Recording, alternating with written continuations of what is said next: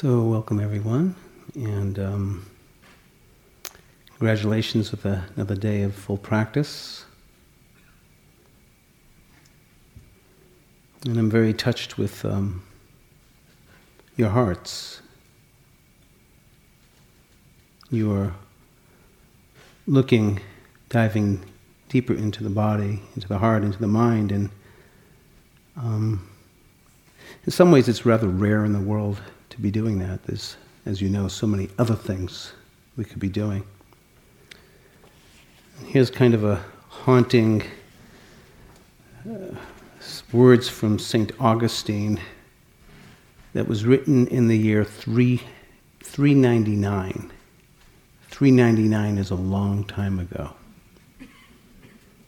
And St. Augustine writes, the people travel to wonder at the height of the mountains and at the huge waves of the seas.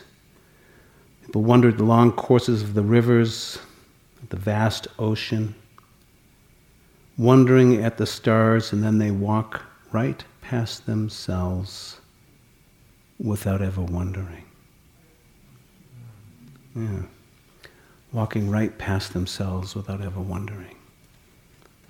399.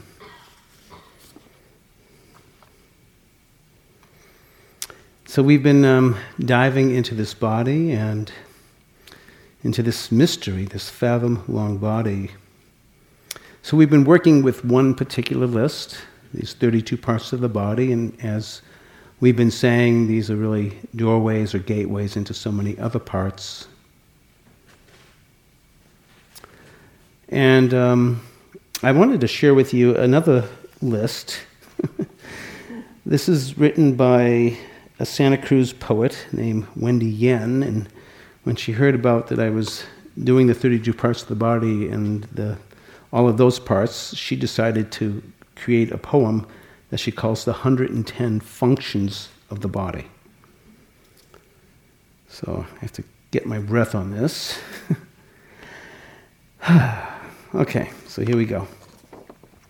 Inhaling, exhaling, smelling, coughing, sniffing, sneezing hungering, thirsting, licking, sucking, tasting, biting, chewing, salivating, spitting, lubricating, swallowing, belching, hiccuping, vomiting, transporting, digesting, selecting, absorbing, storing, burning, building, copying, creating, destroying, cramping, flatulating, defecating, pumping, distributing, filtering, excreting, holding, urinating, listening, seeing, blinking, dilating, crying, speaking, humming, singing, screaming, whispering, smiling, frowning, laughing, upholding, anchoring, propriocepting, sitting, standing, balancing, walking, running, jumping, dancing, hugging, tensing, relaxing, contracting, stretching, trembling, enclosing, excluding, worming, sh- warming, shivering, cooling, sweating, itching, scratching, shedding, moving, touching, feeling, engorging, climaxing, sleeping, snoring, dreaming, waking,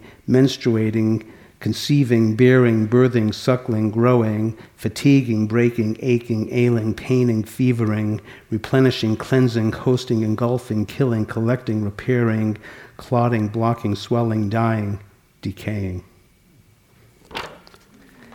Whew. I love that.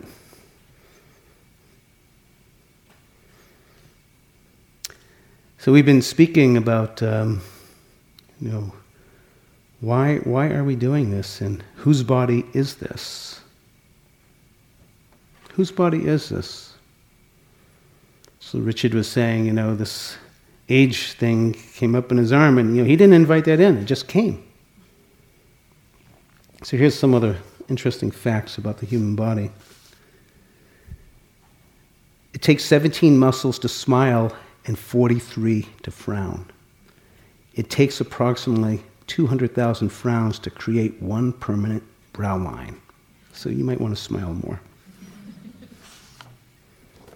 Humans shed, as I mentioned, about 600,000 particles of skin every hour. The body makes a new stomach lining every five days. The body makes a new liver every six weeks. The body places new head hair, if you still have some, every two to five years. The body replaces new eyebrows and consists of 450 hairs every three to five months. The body grows a new skin once a month. The body replaces with a new skeleton every seven years. 50,000 of the cells in your body will die and be replaced with new cells, all while you listen to me read this sentence.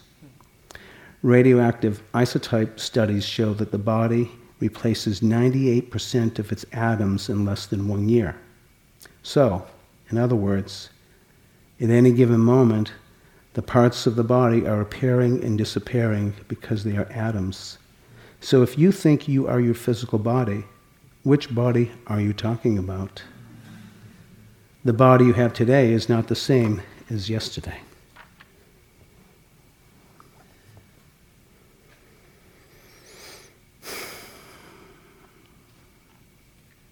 So if we got a profound microscope, we could begin to see all these things happening within this body.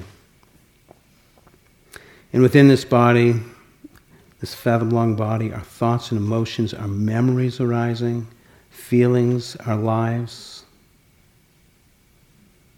We're learning to acknowledge what's here and what's within us and, and with others.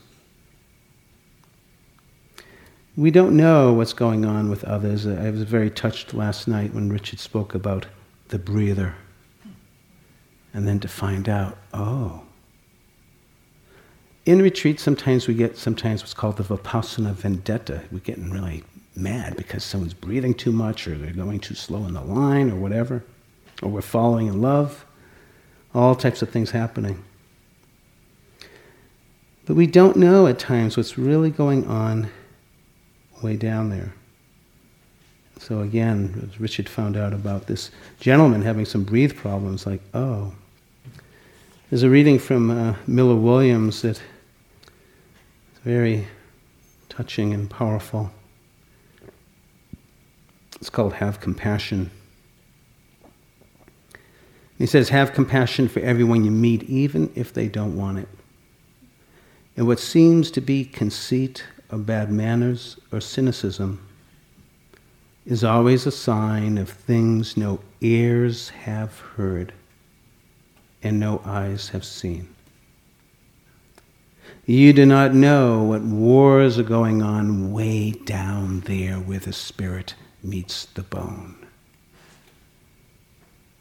Seems to be these bad moods a sign no ears have heard and no eyes have seen. You do not know what wars are going on way down there where the spirit meets the bone. And that's true for every one of us here. What's going on way down there where our spirit meets the bone. All that we're holding, all that we're living with, all that's in our lives the joys, the sorrows. But as we come to know within ourselves through this practice what's going on way down there, where our spirit, if you will, meets our bone, we begin to understand, yeah, that too with others. We all have our 10,000 joys and sorrows with this life.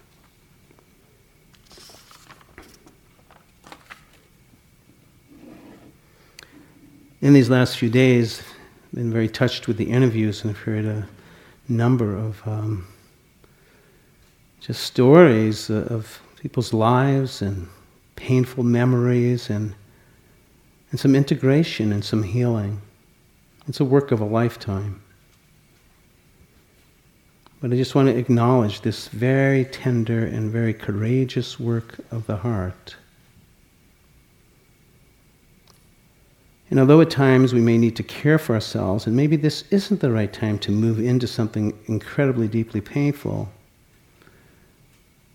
there are important times when it is important to turn in to what's here. There's a perennial wisdom within many spiritual traditions of this turning in, and Richard mentioned last night about the turning into the skid, and, and this, this came from uh, an experience I had when I was 16 driving, grew up in Boston area, driving in the snow and getting into a skid and desperately trying to get away from it and skidding out more. And, and I was telling my dad about this. He said, Bob, if you want to get out of the skid, you got to turn into it. And that scared me when he said that. I didn't want to believe that. felt counterintuitive. Wait a minute, I want to get away from the skid. But after experiencing the futility of continuing to turn away, not believing my father, and then realizing that I, you know, I have exhausted that, I remember that one day when I turned just so, so slightly towards the skid, and I could feel the car beginning to straighten.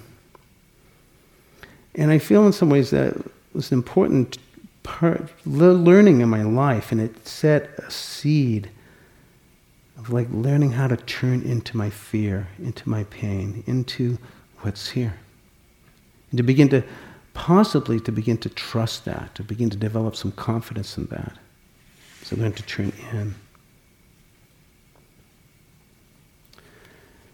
I know that it's very scary, the thought of turning in. And of course, when we do begin to turn in, sometimes it looks bigger.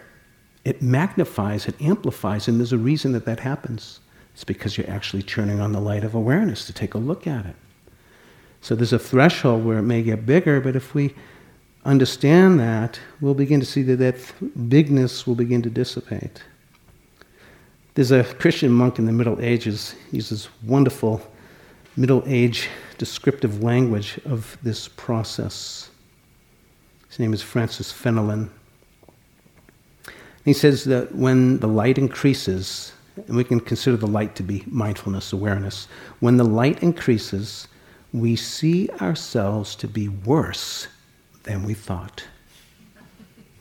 We're amazed at our former blindness as we see issuing forth from the depths of our heart a whole swarm of shameful feelings like filthy reptiles crawling from a hidden cave. We could have never believed that we'd harbored such things, and we stand aghast. But while our faults diminish, the light by which we see them waxes brighter, and we can be filled with horror. So please bear in mind for your comfort. Please bear in mind for your comfort that we only perceive the malady when the cure begins. We only perceive the malady when the cure begins.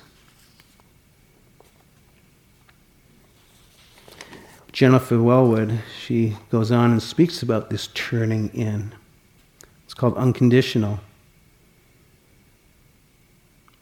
Willing to experience aloneness, I discover connection everywhere. Turning to face my fears, I meet the warrior who lives within. Opening to my loss, I gain the embrace of the universe. Surrendering into emptiness, I find fullness without end. For each condition that I flee from, it pursues me. In each condition I welcome, transforms me. Each condition I flee from pursues me, while each condition I welcome transforms me. A very powerful teaching. Just one more from Danna Faulds that speaks about the same thing. She says, There's no controlling life. There's just no controlling of life. Try to contain a lightning bolt or a tornado. Dam a stream and it'll create a new channel resist, and the tides will sweep you off your feet. Allow. Allow, and grace will carry you to higher ground. And the only safety lies in letting it all in the wild and the weak, fair fantasies, failures, and success. And when loss rips off the doors of the heart or sadness veils your vision with despair, the practice becomes to simply bear the truth. And in the choice to let go of your known way of being, a whole world is revealed to your new eyes. Resist, and the tides will sweep you off your feet. Allow, and grace will carry you to higher ground. Hmm. Allow, and grace will carry you to higher ground. I was very touched this morning with the question. It was really about like why are we here? I mean, the joy is so fleeting, the pain is so long, Maybe equanimity, maybe that'll be good. I love that question. I think that was just summed up our condition. Fleeting joy, and at times longer pain, is part of our human condition. And this really brings us to the deepest of questions of, you know, who am I and what, what is this? You know, we're sitting on this planet, it's spinning around in a solar system, in a universe. Like, what the heck is going on here? It's really mysterious.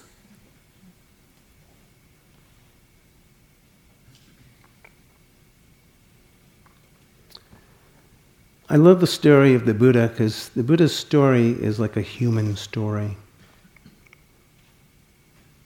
And he had those same questions deep questions.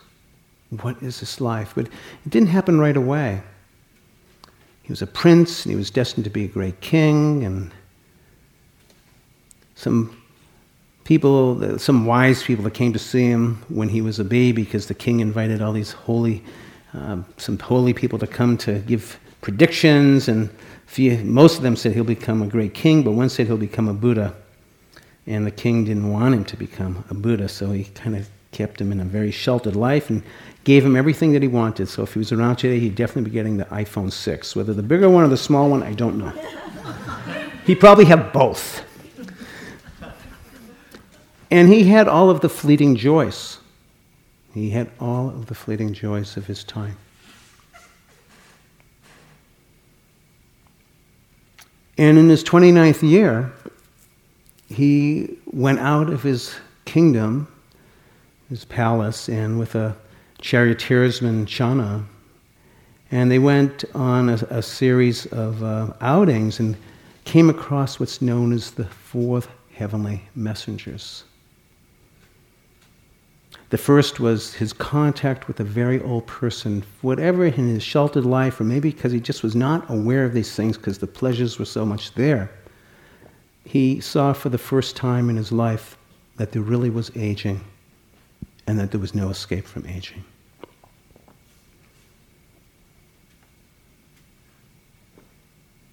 I'd like you to reflect too of uh, sometime in your life you saw your first old person and you might have wondered who and what was that. The second heavenly messenger was someone that was very ill very, very ill. You too probably have met one that is very ill, if not yourself being ill. The third heavenly messenger is death. And when Siddhartha Gautama, which is what the Buddha's name was, uh, when he heard about these things, he was shocked to realize very, very deeply that it was not going to last and that it was inevitable for aging that he could not escape from, and illness and death. And this catapulted him into a sense of what is this life?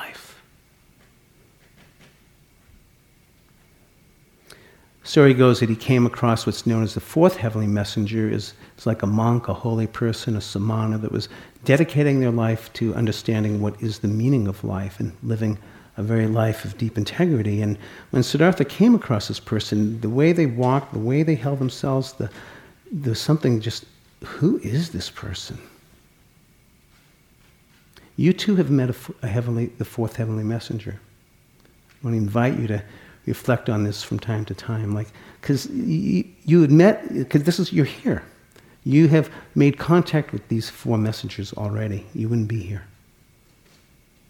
My fourth heavenly messenger was Bill Jackson.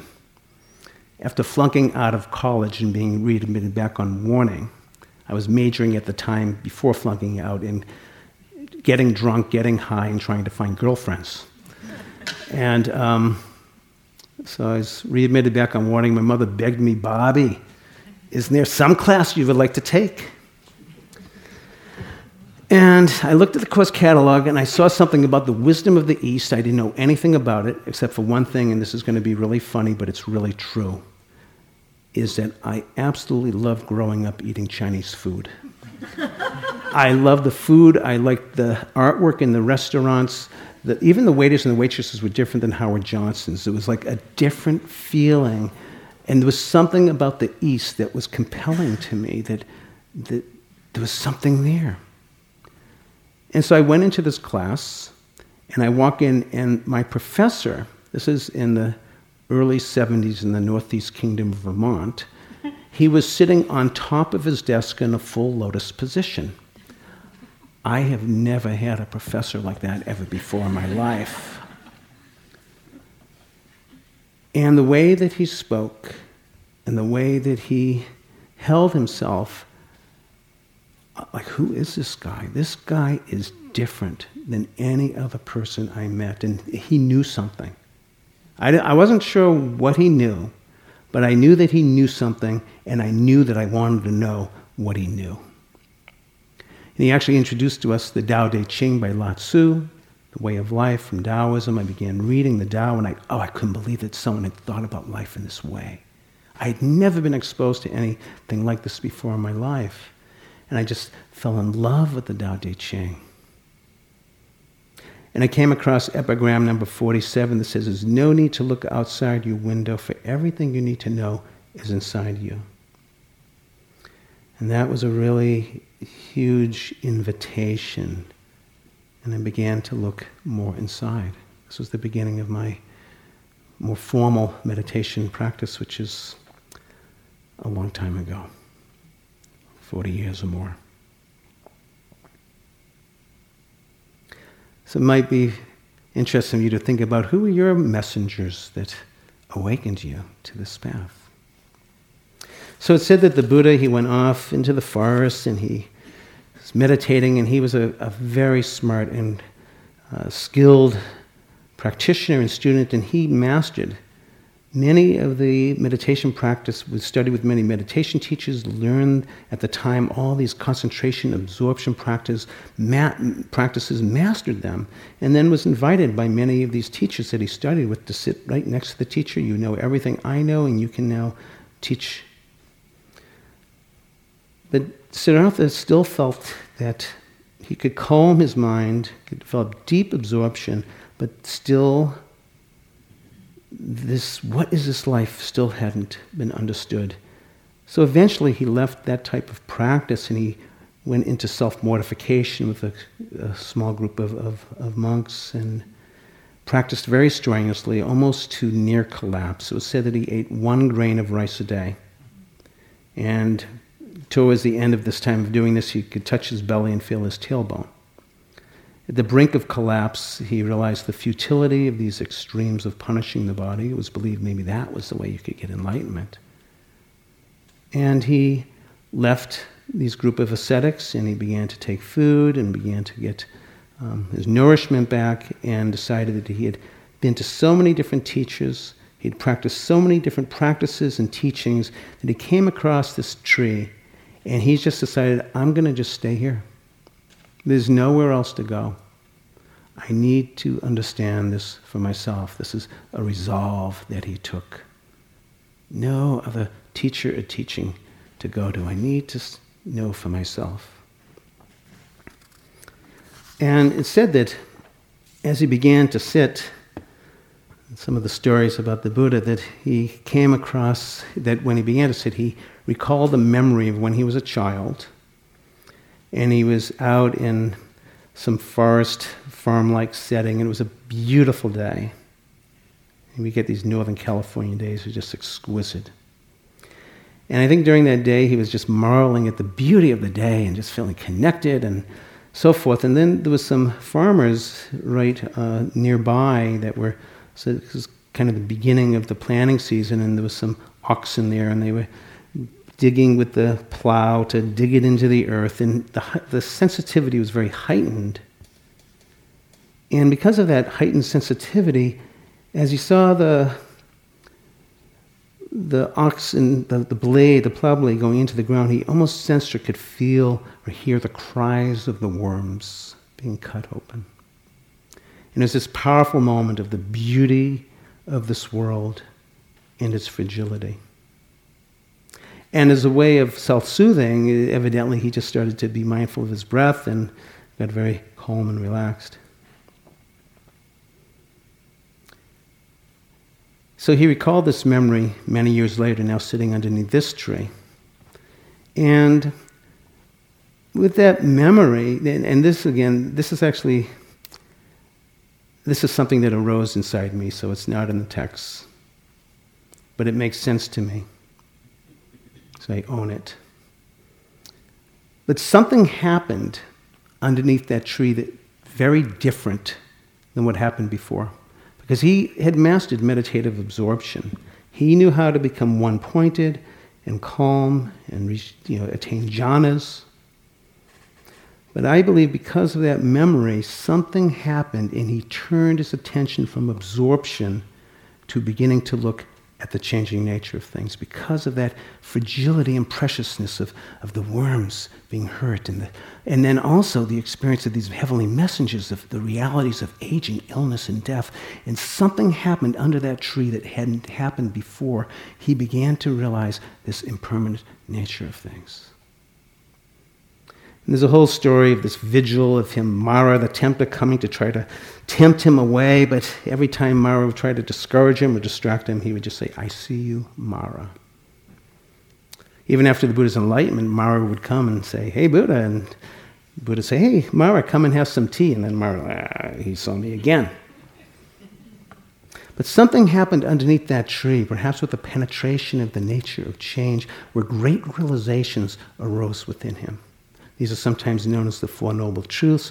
I almost like to say they were great realizations, the realization of suffering, the inevitability of suffering. Yes, there's wonderful joys in this world and, and uh, you know, everything. And there's also birth and there's, there's aging, there's illness, there's death, there's being around those that, you know, being in situations that you don't want to be in. And so there's just this deepening and understanding that suffering is part of this world.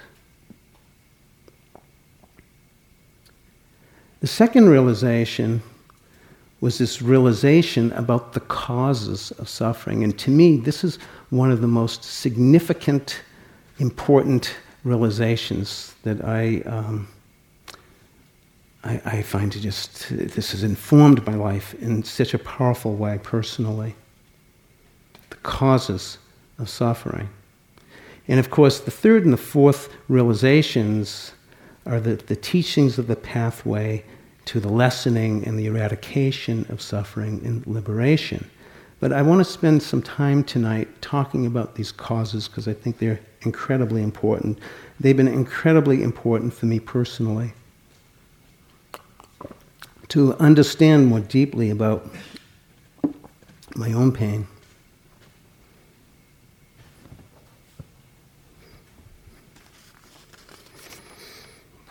So, actually, I'd like to read a very um, beautiful translation of this noble truth of the cause of suffering, written by Ajahn Amaro, who's a Englishman who's a, a bhikkhu, a monk, and he's now in England. He's also has, has, been part of the Spirit Rock Teachers Council and lived here in the States for a number of years at Abhayagiri Monastery. And I, he wrote to me one of the most, I don't know, personally touching translations, and so I'd like to share this with you. And he says, This, monks, is the noble truth of the cause of suffering, and it is craving. Craving that is compelling and intoxicating, and which causes us to be born into things again and again, ever seeking delight now here and now there. It is namely the craving for sensual delight the craving to be something, and the craving to feel nothing. Did anybody ever have that experience of craving that was compelling and intoxicating? Yeah, I know that.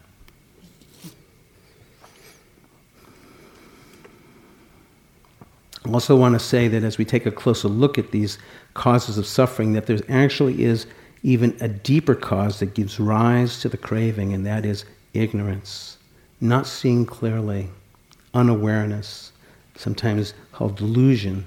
But it's this quality of unawareness, not seeing clearly.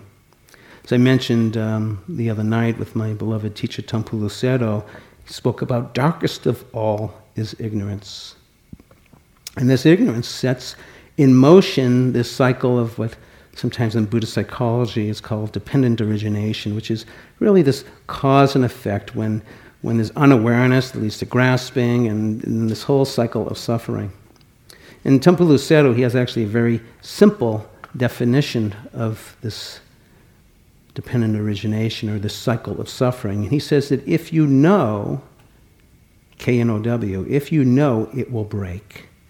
But if you don't know, you will go around and around. This is dependent origination. If you know, it will break. If you don't know, you will go around and around. And so this unawareness is um, feeds and fuels the cravings. And this is why we're practicing mindfulness. Mindfulness of the body, becoming mindful of the body, thoughts, emotions, the field of our lives. So I'd like to just unpack a little bit these three cravings sensual delight, the craving to be someone, the craving to feel nothing. So, first, the craving for sensual delight.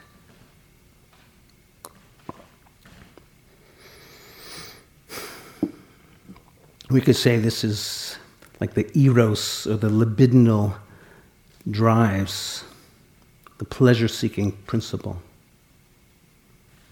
As I mentioned, uh, yes, I think we all know as human beings that at times our cravings can be compelling and intoxicating and drive us and, and feed things to be born into things again and again. And, you know, we think about food and sex, shopping Amazon is very clever. They get the one click, you got it. It's like, boom, you got it. But, you know, it feels good for a minute. You got it. But then, you know, you get it. And I want another. Amazon, one click, boom. So it's a rush of energy, of happiness, the fleeting happiness. But it doesn't last.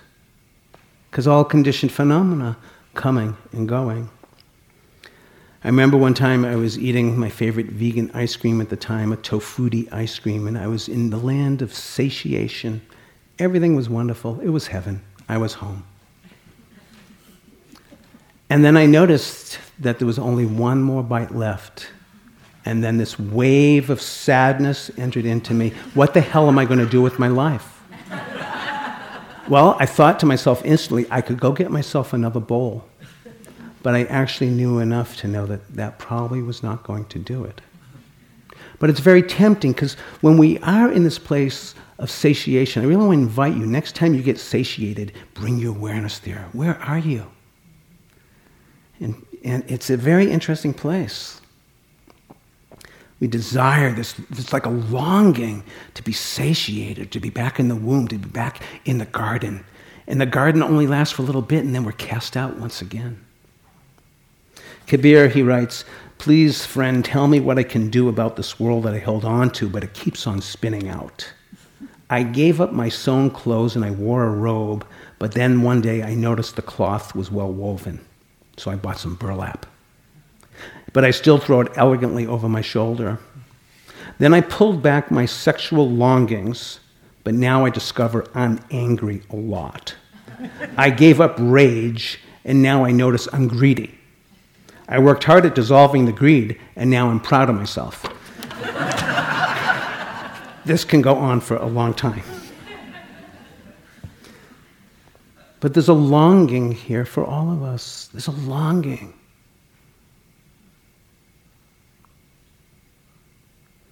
And that longing takes us in an addictive tendency, particularly if we have a belief that something outside of ourselves is going to make us whole going to make us happy. It's going to be long lasting. It's going to be permanent. This craving for sensual delight is really three words I want it.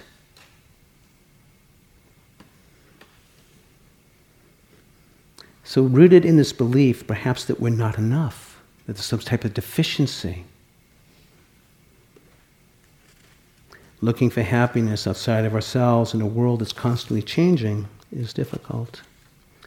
The second type of craving is to, to be someone, to be something, like to, this craving for existence, to being. And we can say, in a psychological sense, like our superego or narcissism, which of course has its modes of inflation and deflation. But it's typically I, I, I. Hi, I'm Bob Stahl. I teach at Spirit Rock. I drive a Prius. I mean, like on and on it goes. I'm special. I have to tell you, and, and hopefully you'll tell me back so I'll really know, because I don't really know myself. I need you to tell me I'm special. How long have I left myself for another? This leaving. Emily Dickinson, she writes, I'm nobody. Who are you? Are you nobody too? Then there's a pair of us. But don't tell. They'd banish us, you know. How dreary to be somebody, how public, like a frog, to tell your name the livelong day to an admiring bog. I don't think so. But how many times have we left ourselves for recognition, to be seen? It's like this old American country western song I'm looking for love in all the wrong places. But there's, there's like a hunger, a desire to be seen, to be acknowledged, to be recognized by another as a way of my self worth. This is such a suffering, such a dukkha. I, I know this myself, of course.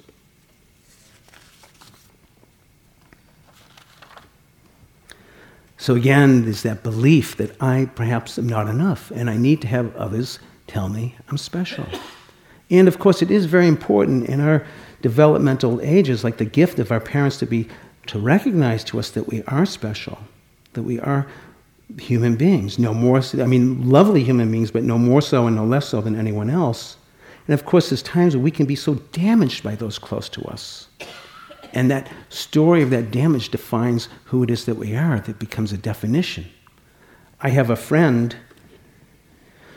he was tall and he was clumsy growing up, lived in a small place, and his father gave him a nickname. And you probably know the children's story about King Midas everything you touch turns to gold.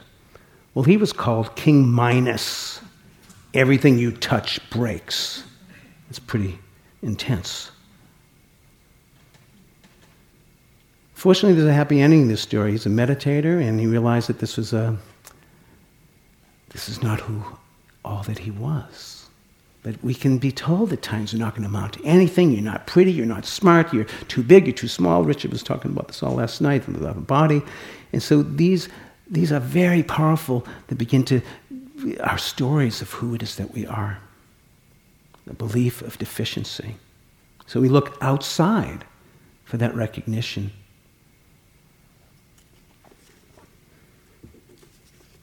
So Chah says, no self, no problem, but not so easy. And he says, let go a little and you have a little happiness. Let go a lot, you get a lot of happiness. A lot of happiness. Let go completely, you have complete happiness. Not so easy to let go. The third cause is the craving to feel nothing. Thanatos, the death instinct, not wanting to be here, the ostrich head going into the ground. For many years, I did not relate to this um, cause of suffering. I could re- definitely relate to the first two big time. But then I had a powerful teaching that awakened to me to how much I've lived my life not wanting to feel things. So fortunately, there's a good ending. But at one point, um, uh, some years ago, my son was potentially diagnosed with uh, lymphoma, and um, I was actually teaching a meditation retreat when we found out. And um, I noticed that eh, eh, whenever we got done with the sittings, I would go to my room and I'd go to sleep. And then I'd, I'd wake up, and for one second I'm okay, and then, oh my God. Fortunately, he had mono. I love mono.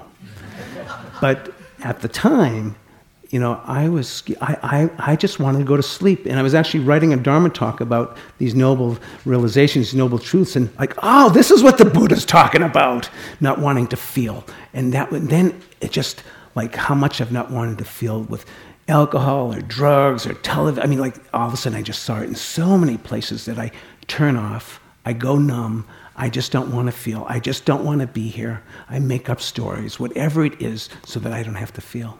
It's a very, very powerful teaching for me. Yeah. To numb myself, lose myself. Still have to admit, I love science fiction. Every now and again, I still watch my shows. Simon and Garfunkel, they sing a song that's probably the, the theme song for The Craving to Feel Nothing, where they sing, I am a rock, I am an island, and a rock feels no pain, and an island never cries. Yeah. A rock feels no pain, and an island never cries.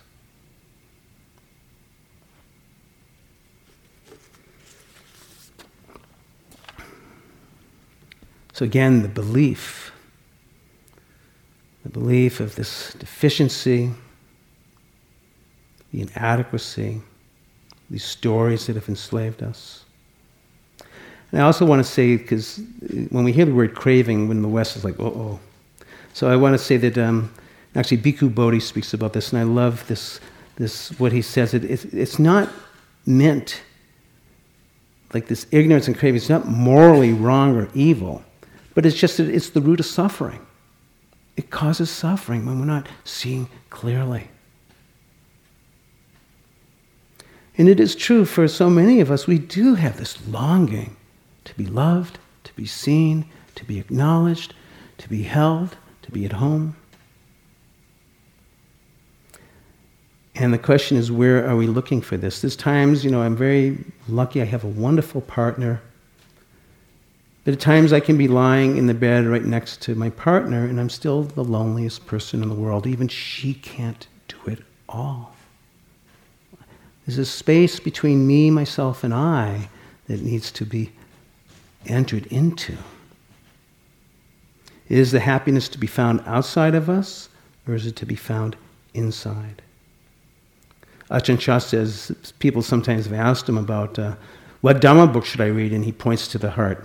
This is the Dharma book, right in here. This is where it is.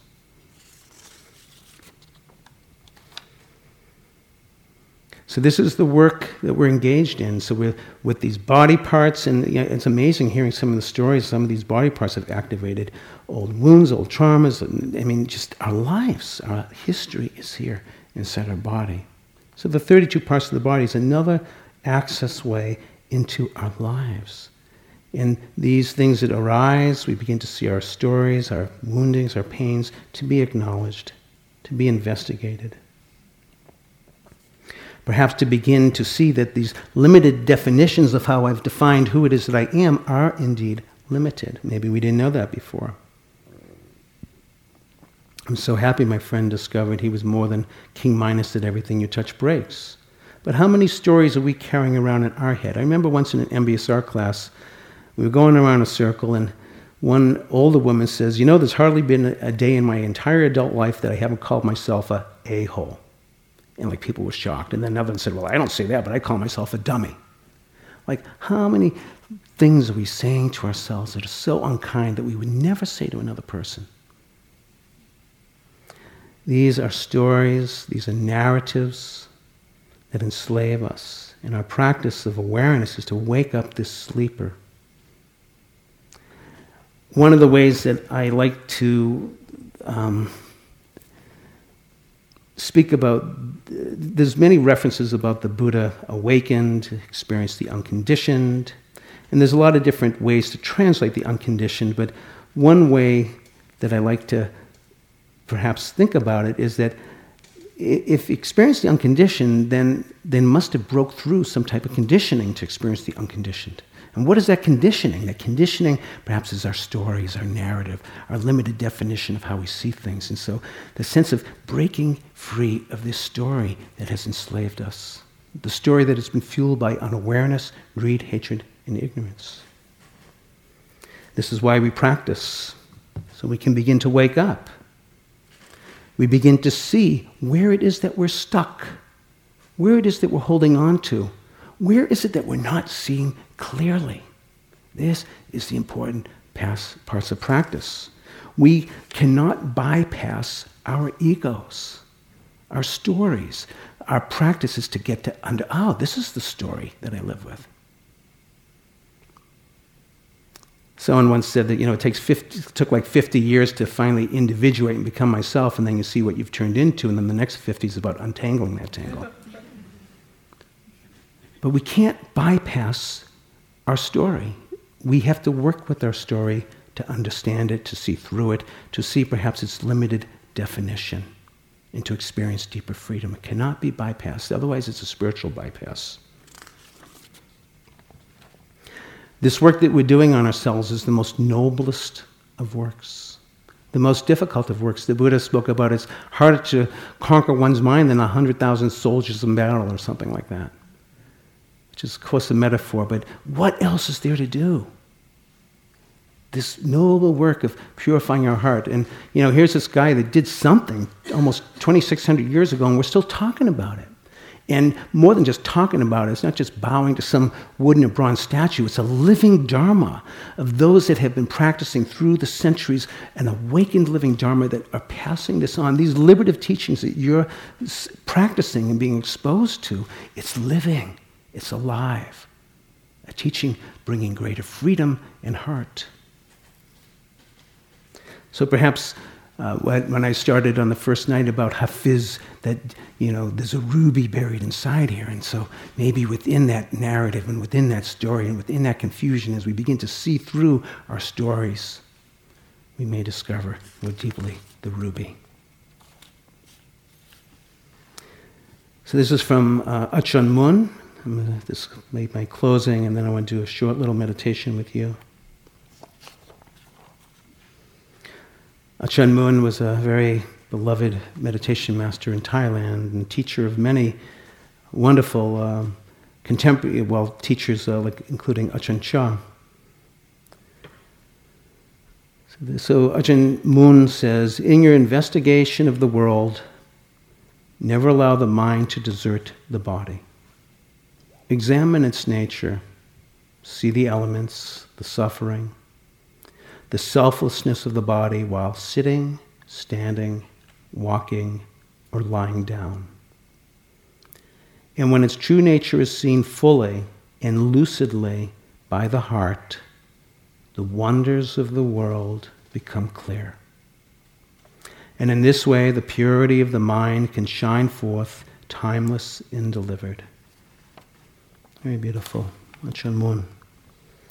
So I'd like to just maybe end with a very short meditation. And this was a, a beautiful practice that my beloved teacher Taungpulu Sayadaw uh, taught us. And this was one of his last teachings before he died. And he said that this would be a really good meditation. If you were dying, this would be a good meditation to die with. And, but, he, but also that this is also a really good meditation that gives us a taste of freedom. Because sometimes we think enlightenment is somewhere far away.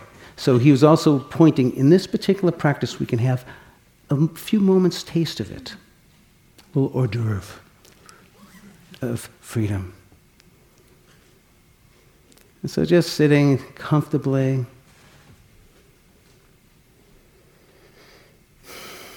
And just feeling into the body and just taking a few breaths mindfully in and out.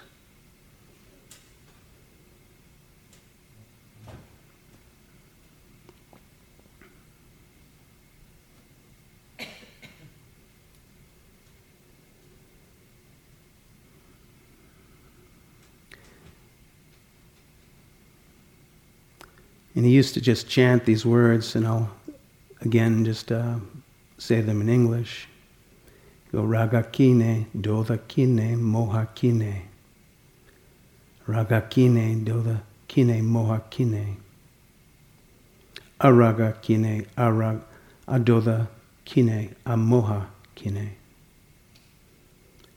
And so as we breathe in and out for these next few breaths, just breathing in and out with the experience that in these few breaths, there's not any sense of grasping or wanting or greediness for anything. That there's actually an experience where there's contentment, there's some ease within the body and mind, just breathing in and breathing out.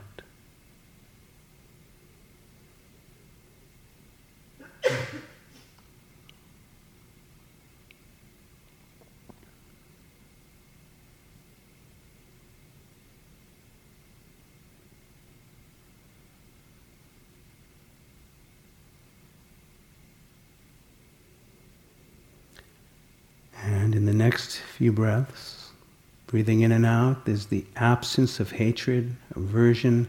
The heart is filled with compassion and loving kindness as you breathe in and breathe out.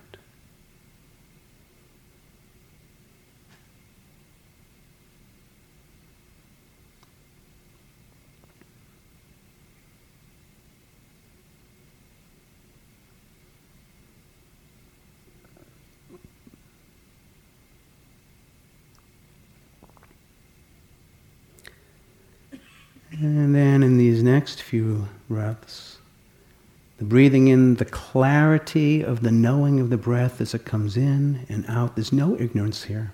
There's no delusion. No, not seeing clearly. There's that clarity of the knowing of the breath in and out.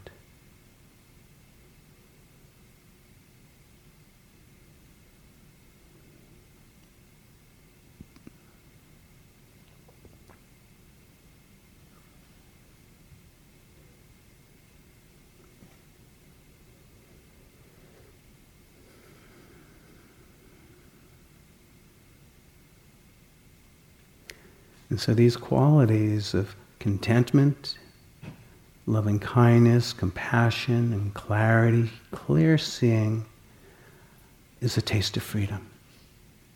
Accessible, right here and now. Breathing in and breathing out.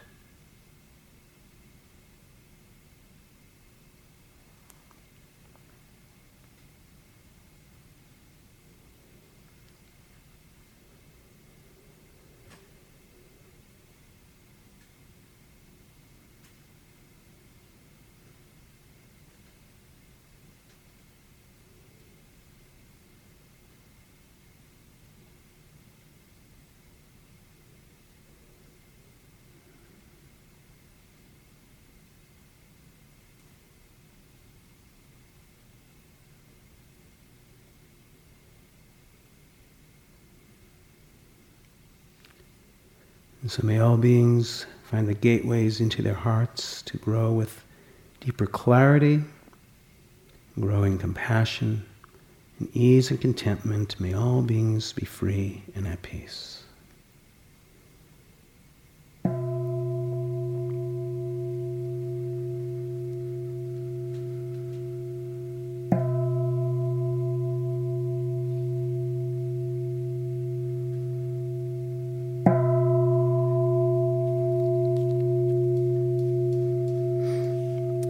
Thank you for your time and heart, and uh, time for some walking practice, and then we'll have our closing sit. Thank you.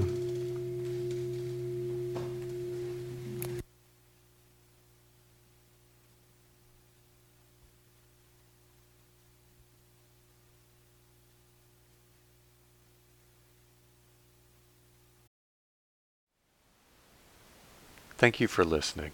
To learn how you can support the teachers and Dharma Seed, please visit dharmaseed.org slash donate.